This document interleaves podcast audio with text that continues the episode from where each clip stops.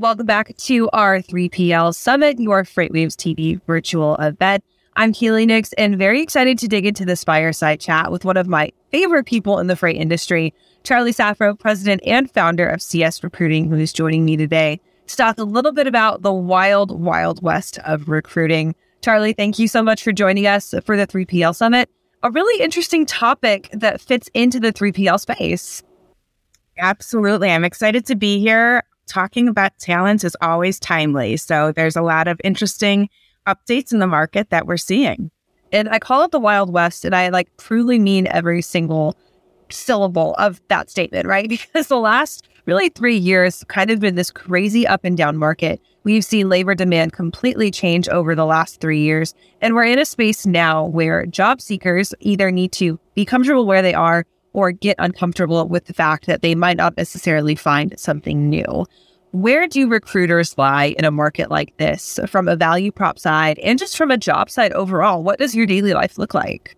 It is an interesting market indeed. So, if we rewind maybe a year or so, just to set the tone, we were in a completely different market last year, really a 180. Last year, we had candidates in what I call the driver's seat. So, the candidates really had control um, they could be picky. They could have wants that they really wanted to focus on as their must haves. And today, like I said, a 180 where the companies are in the driver's seat. So um, companies have a choice now to be a little pickier. They know that candidates are looking for jobs. There are more candidates than there are jobs. So what that does to the recruiting market is um, very interesting. A, it's a time now where we are, I would say, overwhelmed with talent not all the talent we're talking to is unemployed, though. We're talking to some really great passive talent. And it's simply because there's just fear in the market. We've seen the layoffs, we've heard about some of these mass eliminations. So even those that are employed and doing well are starting to just get cold feet or wonder what their value is, what else is out there. So um, as a recruiter, we're very candidate heavy, but that's a great thing. Our, our goal is to help everyone we can.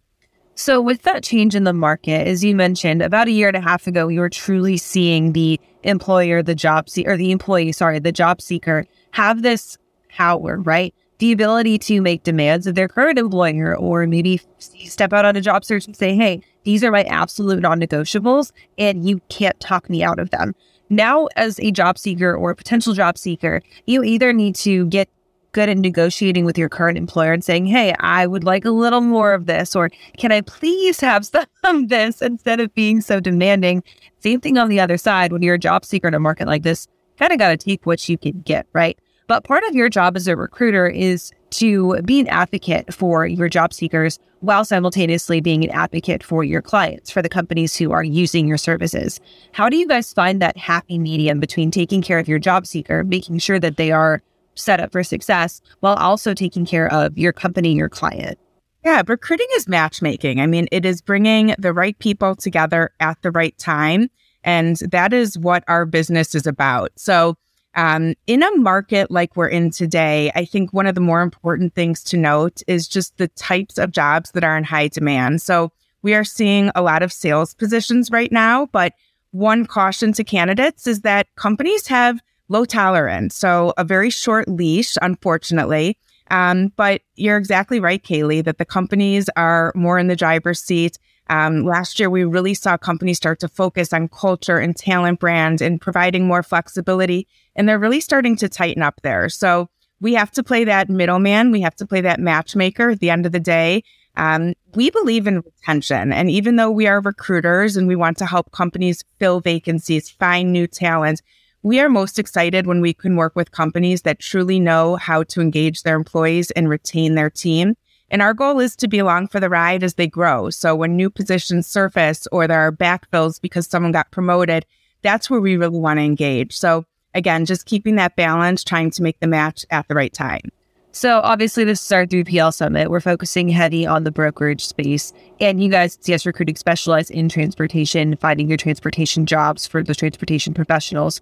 With specific regards to brokerage, oftentimes the seat of a brokerage floor can feel like a revolving door, right? You have the new broker in, they hang out for maybe six to eight months, and then they're on to the next. What does this kind of look like when you're trying to get people who might have been in that kind of washing machine cycle of job to layoff or job to leave? And how do you make them desirable candidates or help them find that match when they've had maybe a tough go of it in their actual work life environment? Yeah, one of the, the positives that came out of the great resignation was skills based hiring. And that is exactly what we do because we are focused in this industry. We are representing many 3PLs. We also work with asset based carriers. We work with shippers, tech companies. So really helping candidates understand their soft skills and hard skills. What did they learn on the job? What do they want to bring with them to their next employer? What are their soft skills? Are they reliable? Are they strategic? Are they analytical? Because that is what companies really are looking for when they have a talent gap. So, as I said before, companies are getting a little pickier. Um, they focused a lot on skills last year and kind of set that trend, which is great news. But really just working with clients to identify what are the skills. Of course, a cultural fit is impor- important, but that's also part of someone's soft skills. Um, and that's how we can guide candidates is really helping them recognize what they've done, what value they can bring to a new position, a new employer, and then helping them really expand their search. I know we've talked about non competes before, Kaylee. That could be a huge hindrance in someone's search. So even if somebody does enjoy working in a brokerage, if they're released, if they decide to leave, they may be restricted. So helping them just realize what their true potential is and and bring those skills to the table. I'm glad that you mentioned the soft skills and that emphasis on soft skill hiring and just skills based hiring in general, because it's honestly a really underrated thing, in my opinion, especially when you look into a space like transportation and logistics who depends so much on the certifications that you hold or the education that you've received. A lot of days now, companies are putting less emphasis on the degree that sits on your wall and more emphasis on what type of experience, what type of life skills do you bring into your job. Is that something that you guys have seen on the recruiter side as well? Maybe a little bit less emphasis on you need to have a bachelor's degree with 18 years of experience to get into this entry level sales, right? Because that can turn a lot of people off of job seeking. Yeah, and it really comes down to the employer. I think that we are definitely in a time now where employers are coming to recruiters and saying, I want to hire someone who did the same job at my direct competitor. I want them to come in, hit the ground running, bring their book of business. That's just not possible anymore. So, employers really understanding the skills behind the production. And when I say it comes down to the employer, what is that leadership team doing to onboard people, to train people? It's a lot easier to hire someone with sales skills who can come in, learn the industry, and then hit the ground running versus hiring someone who just did the same job at your competitor. Um, so, really, leadership, putting the training in place, putting the ability to identify these skills and leverage them, that's a whole new layer of recruiting right now. So the transportation industry has seen its fair share of layoffs and some stress specifically in the freight tech space. But the general tech industry itself as well has seen a lot of pullback in employer employees so far these last first few months of the year really. Do we start to see any crossover of these employees who have really strong tech backgrounds now making their way into companies who have dabbled in freight tech or want to get into freight tech but are looking to hire exceptional talent now coming from outside the industry. And with those employees and those individuals, if they're coming in, are we seeing them pick up the skills pretty quickly? That's a great question. And when you think about technology in this industry, you know, I'm going to make a bold statement that we've really only been a tech forward industry for probably the last 20, 25 years at the most. So when you think about that, you have to understand that there is not a ton of talent in this industry that knows trucking, transportation, over the road, and also the tech piece. So when we work with companies that are tech forward, we usually hear one or the other. Either companies really have a strong tech team and they know their programmers, their developers are solid and know what they're doing. And those clients come to us really wanting that industry experience. They want tribal knowledge. They want a veteran, someone who's been there, done that, seen everything. But then we also hear the flip side. There are many companies that start with transportation talent, they evolve into the tech space, and then they'll come to us really seeking someone who's had true tech exposure, even if it's outside the industry and and maybe even from an industry that was a bit ahead of our industry as it relates to technology. Um, so it really is, is two sided, but it comes down to what the company has, where the leadership came from, and where they see the gap. It's it's always a gap on one side and an imbalance. So we've touched a little bit on established candidates in the freight space and people who are maybe looking to make their jump but have an established work history. I want to finish this up talking about new entrants to the industry, specifically in the Gen Z space. We see a lot of folks Gen Z specifically coming out of high school, maybe with less of an intention to go to college, but maybe more of an intention to go to a two year program or go to a technical vocational school, pick up some of those hard skills, and then try and translate them into a very fruitful and fulfilling career. Do we think that the logistics industry is ready to accept maybe that changing mindset around what work can look like to this younger generation? Or are we still kind of stuck in our ways and it'll have to take some time for adaptation? It's a really interesting time right now with so many generations in the workforce. And I spoke about this about five years ago. And to answer your question, five years ago, it was how do we resist what this younger generation wants? They want to wear ripped jeans to work. They want to sit on their couch while they work. Um, they want to have tattoos and colored hair.